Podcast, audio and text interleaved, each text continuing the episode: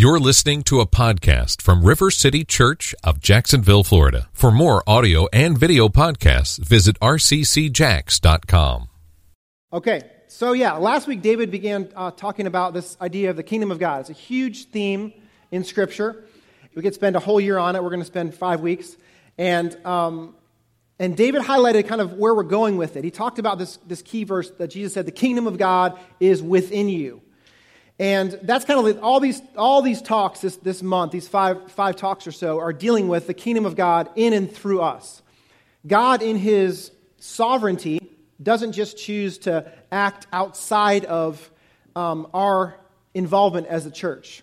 In fact, he calls us the bride. He calls us the bride of Jesus. So, what he's interested in is not in taking over the world. God has all power and authority already. He's interested in partnership, he's interested in relationship. And so through his bride, the church, we advance God's kingdom, or we choose, or we choose not to. But that's the theme of these, these five weeks. And so today I'm talking about being salt and light in the places that we work or, or live or go to school. That's, the, that's, the, that's kind of the theme we're, we're kind of going with. The kingdom of God is within us. And we, we respond. When we, when we pray for someone for healing, or when we listen to someone's problems, or when we feed a, a person needs food, or when we share the gospel of Jesus, we are advancing God's kingdom. We're choosing to step out and, and represent God as we pray or speak or uh, whatever it may be. Um, support a missionary. You know, that's advancing in God's kingdom. So, um, the, the verse I want to talk about is uh, first is from 1 Corinthians 5. It's this, it's this idea that we are ambassadors. 1 Corinthians 5, 17 through 21. Therefore, if anyone is in Christ, the new creation has come. The old is gone, the new is here. All this is from God who reconciled us to himself through, through Christ and gives us the ministry of reconciliation. That God was reconciling the world to himself in Christ, not counting people's sins against them. And he's committed to us this message of reconciliation. We are therefore Christ's ambassadors, as though God were making his appeal through us. We implore you on Christ's behalf, be reconciled to God. God made him who had no sin to be sin for us, that in him we might become the righteousness of God. This is a huge, amazing passage. If anyone's in Christ, they're a new creation. You're no longer the same. Even though you may feel the same, your feelings are lying to you. Because you are a new creation. When you accept Christ, when you, when you receive the Holy Spirit, you're, you're a new person. The Spirit has given you rebirth, and you're, you're a different person. And our feelings may not back that up. Our feelings may still feel, at times, we feel shame or fear or anger or lust, but those are lies. Those are lies. We are new creations. And so, He's given to us this ministry of reconciliation, this message, this mission, this task of reconciling or representing God. So, the idea of being an ambassador is an interesting one. If, you, you've ever followed politics or, or government, Ambassadors are very key in the world of, of, of politics. And if you've ever, ever been to Washington, D.C., and you travel down, down certain streets, there's tons of embassies, foreign embassies, like there's a Chinese embassy or a Russian embassy or British embassy or Spanish. And they all are buildings that are put on this piece of property. And that piece of property belongs to that country. It doesn't belong to the United States, even though it's right in Washington, D.C. It's actually a sovereign little piece of China or a sovereign little piece of Russia or England. And those ambassadors run those areas. They have the same authority, they represent their government, their king, or their prime minister, or their president. And they stand in, they, in that place, and that's their little sphere of power, in a sense. And they, they talk back and forth with our government or our, our, our political leaders, and they represent their king. And that's what, that's what Jesus is saying, or God is saying through, or Jesus is saying in this, well, this is Paul. Sorry, sorry. It's Paul. But the Word of God is saying to us that we are ambassadors for Christ, that we have been given this little sphere, or this little, this little area that God has said, you are in this school, you are in this job, you are in this neighborhood, and this is your little area that I've appointed this for you, this little, this little short time on, on earth. And I've given you authority to make a difference in that place, to bring my kingdom or not bring my kingdom in that little place that you work or that you live or in your family. And it's a, it's a huge understanding that we are ambassadors, that, that God just doesn't make things happen arbitrarily or randomly, that, that he uses us as his children, as his partners to advance his kingdom in those places that we are. And some of us have been given, given greater spheres of existence, greater spheres of power. Some of us have been given, we're CEOs of companies. Some of us have been given huge families to take care of. You know, we have different responsibilities, but all of us are given this, this job.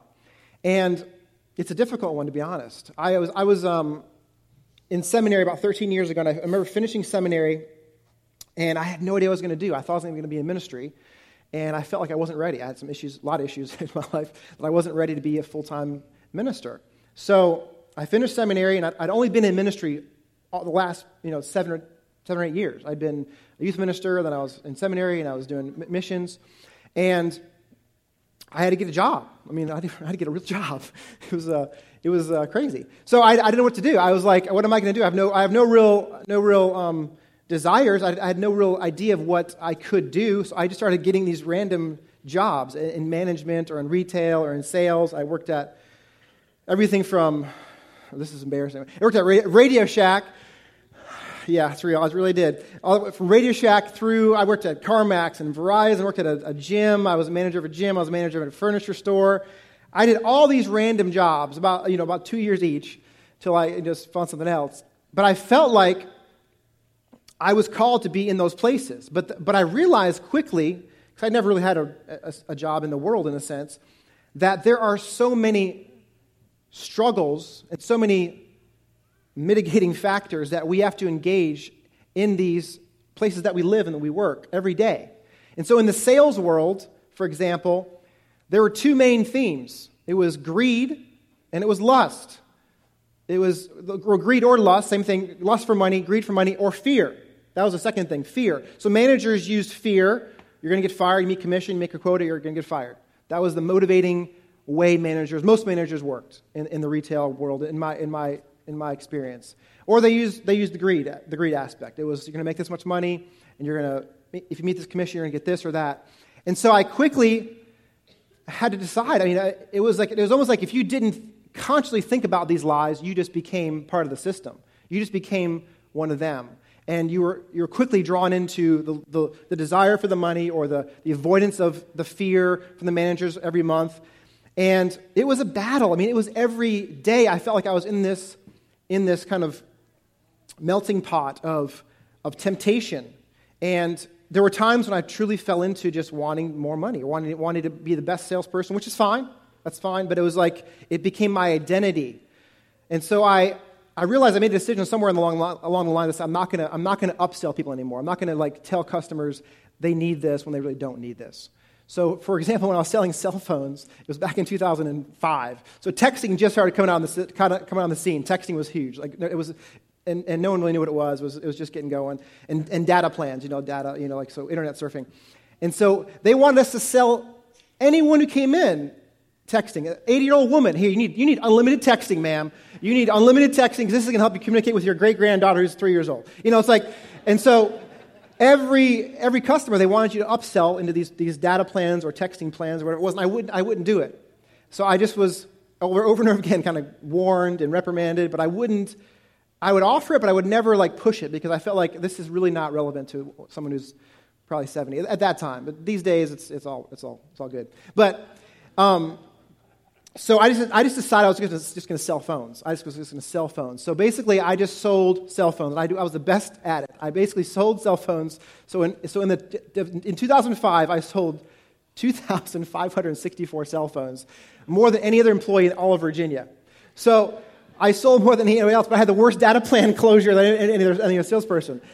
So I didn't make that much money. But I, the, the point was, I chose to be, be good at what I, what I was and, and within, the, within what I felt was a, a Christian ethic in a sense. So, this is what I want to get to.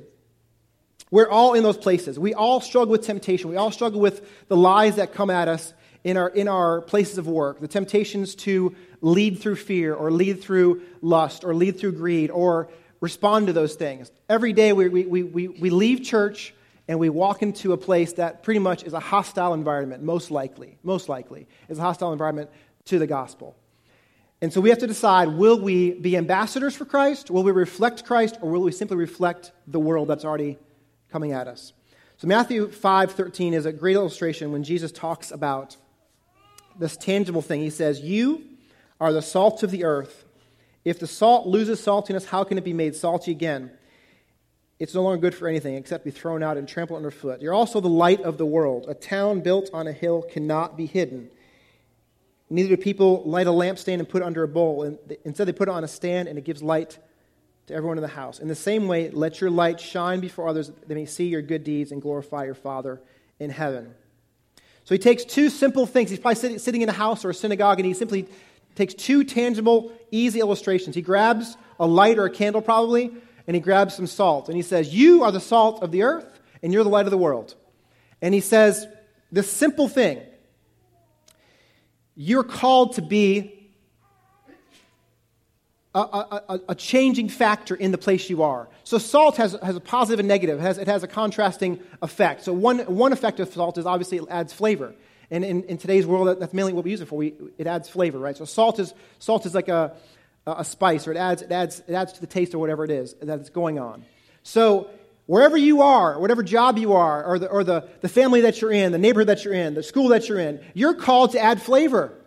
You're called to be the best employee, the best student, the best athlete, whatever it may be. You're called to be the best there to represent Christ. That's, that, that's the calling. And often Christians are the worst. Often we're the. No, I'm kidding. But, but I mean, often, oftentimes we, we complain or we argue or we get, get mad at our managers for being, for being too hard or, and we talk behind their back. We agree with the spirit of the age.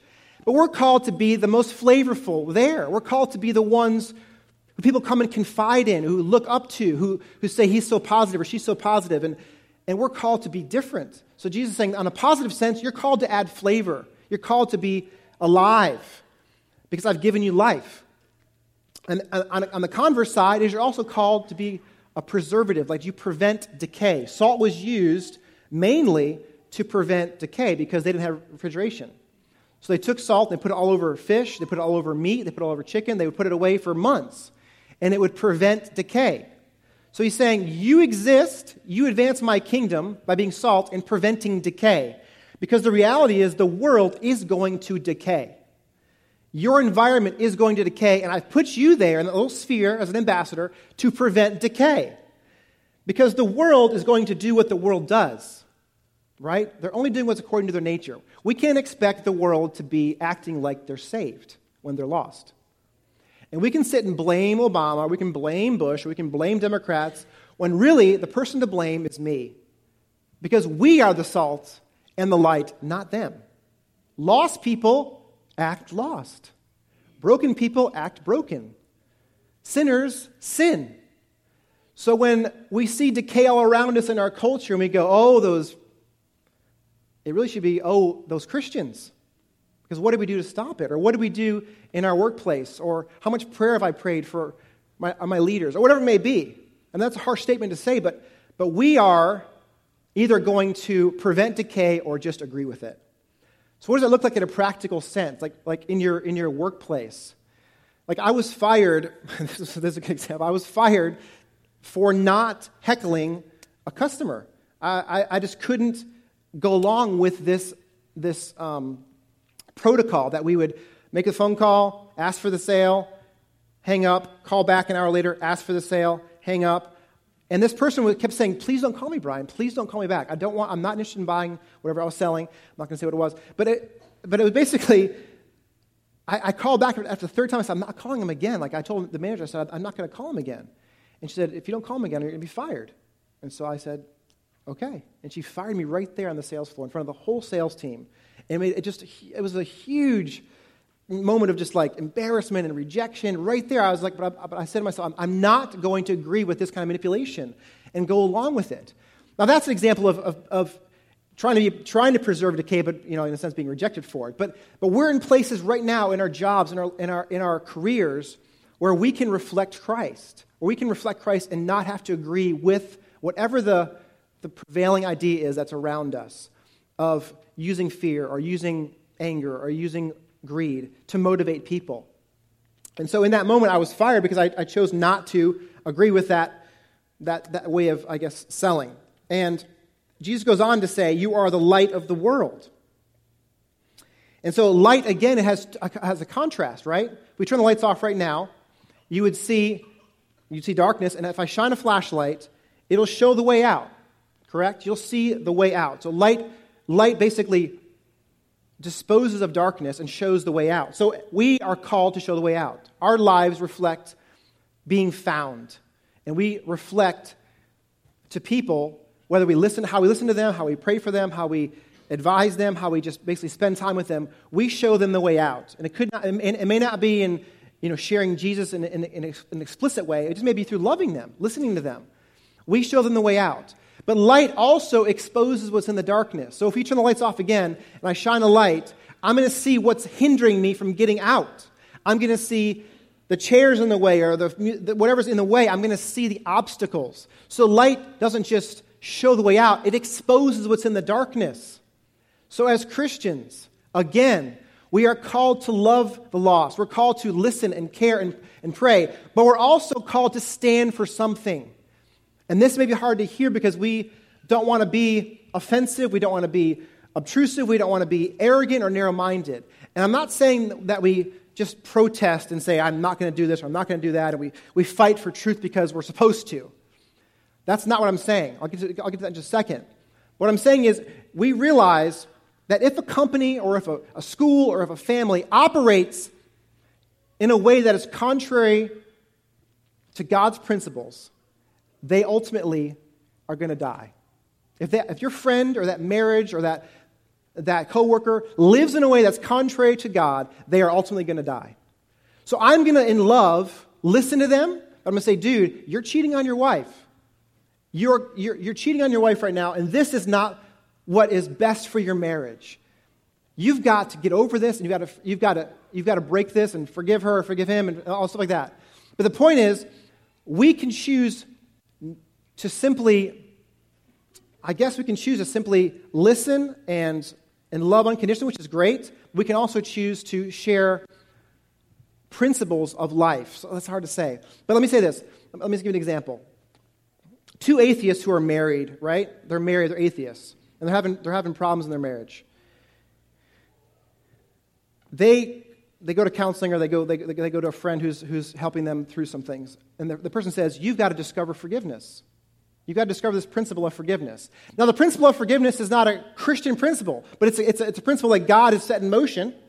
And so, two atheists who forgive each other and reconcile, that is, in a sense, God's truth being activated in their lives, even though they're not Christians yet. So, a company that acts with integrity, a company that acts with, with principles and dignity of, of, of their, towards their employees, that company is going to be blessed, even though they may not be a Christian company. Does that make sense? Like they may, they may reflect things of God, and they may be totally atheistic. But a company that reflects things of the world is ultimately going to be, going to, going to be ruined or, or, or, or whatever. And so we're called in that place to be lights. There were Christians in the banking crisis of 2008, there were Christians in those banks. There were executives, there were Christians.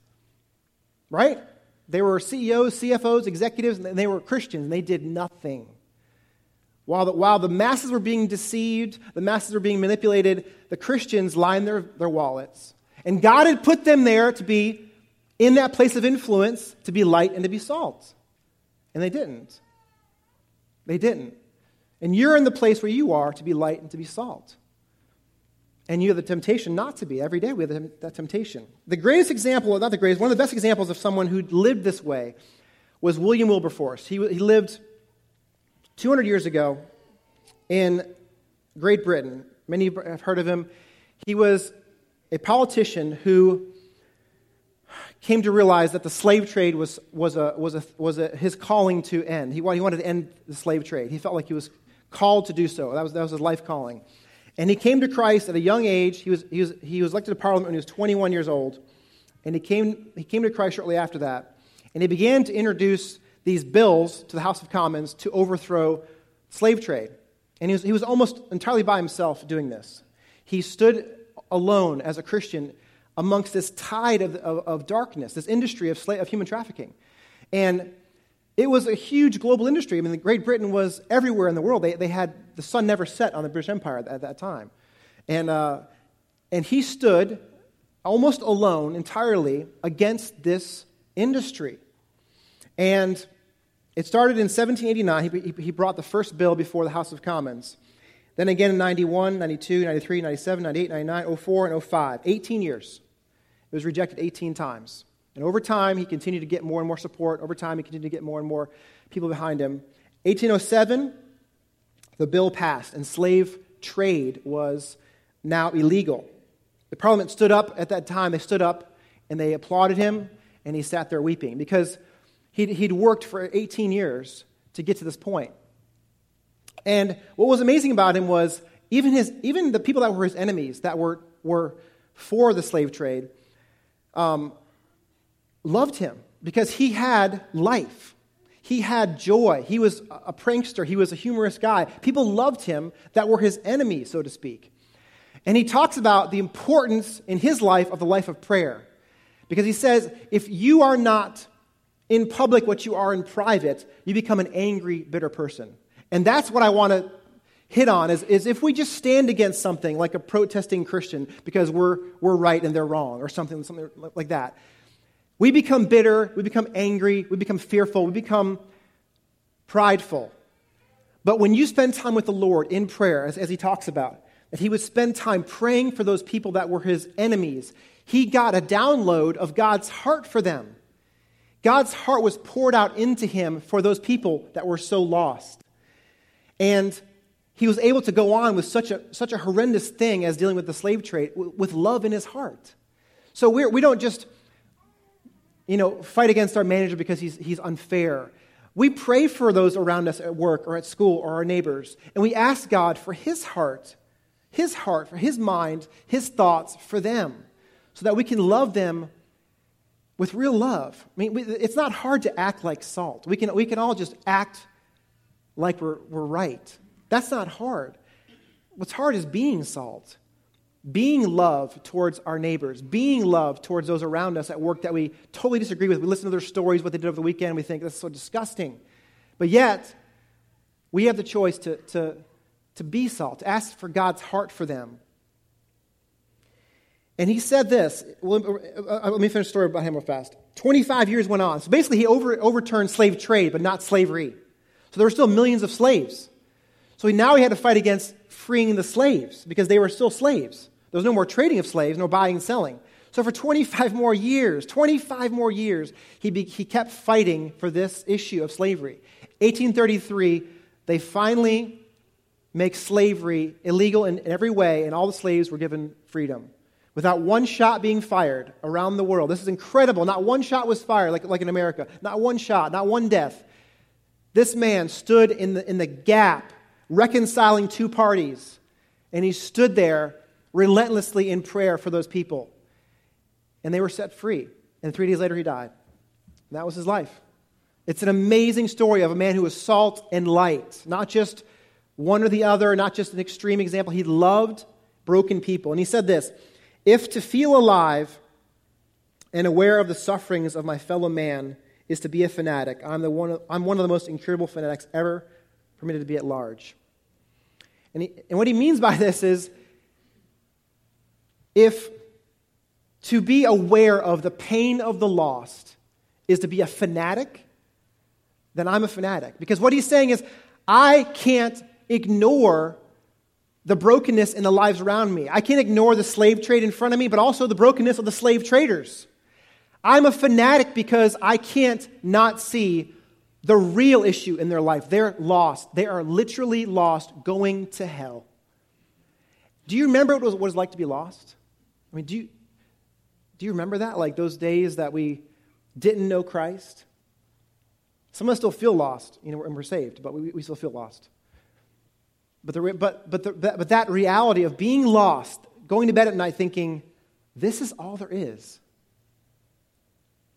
I mean, you have friends who literally are lost or going to hell, and it's going to be way worse than it is right now for them. It's unimaginable. Unimaginable. We don't talk about hell very much, but it's unimaginable the pain, the suffering that will, that will occur eternally in their lives. And if we really thought that, if, we, if I really believed in the reality of, of what hell looked like, I'd be on the streets right now saying, Please turn. Please turn. He loves you so much. He cares for you. He died for you. And, what, and he's saying, I'm a fanatic, so I can't ignore the reality of those lost people.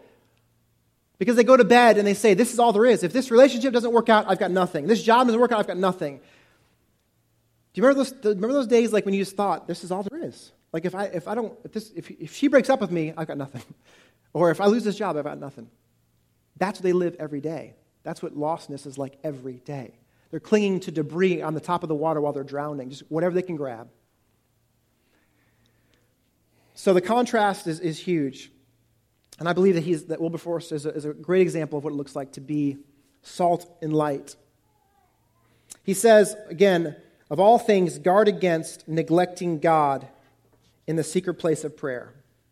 That was the core of his whole life, that what he did in private overflowed in public. That he spent time with the Lord. He asked for God's heart for the lost. And he prayed, and God downloaded his feelings, his affections, his thoughts, and that overflowed into his life and ministry. It's all about intimacy. Still, even as I talk about this kind of social aspect or, or, or whatever, it's all about intimacy. We behold Jesus, and as we, we behold him, we become like him. We behold and we become, and so we go into the world as lovers and not as protesters. We go into the world as lovers, not as angry Christians who are against this or that. What has God called you to? How has God called you to advance his kingdom in your life, in your job, in your family, in your neighborhood? It is so hard. It is so challenging. We don't want to be rejected. We don't want to be offensive. We don't want to be um, ostracized. But the Lord has placed you in your place of work, in your family, in your school, in whatever it may be. He's placed you there to be salt and light. He's placed you there to make his kingdom a kingdom that's here now. So that, that, that your friends could experience the love of the Father through you. So let's stand and just, uh, just wait, wait on the Lord.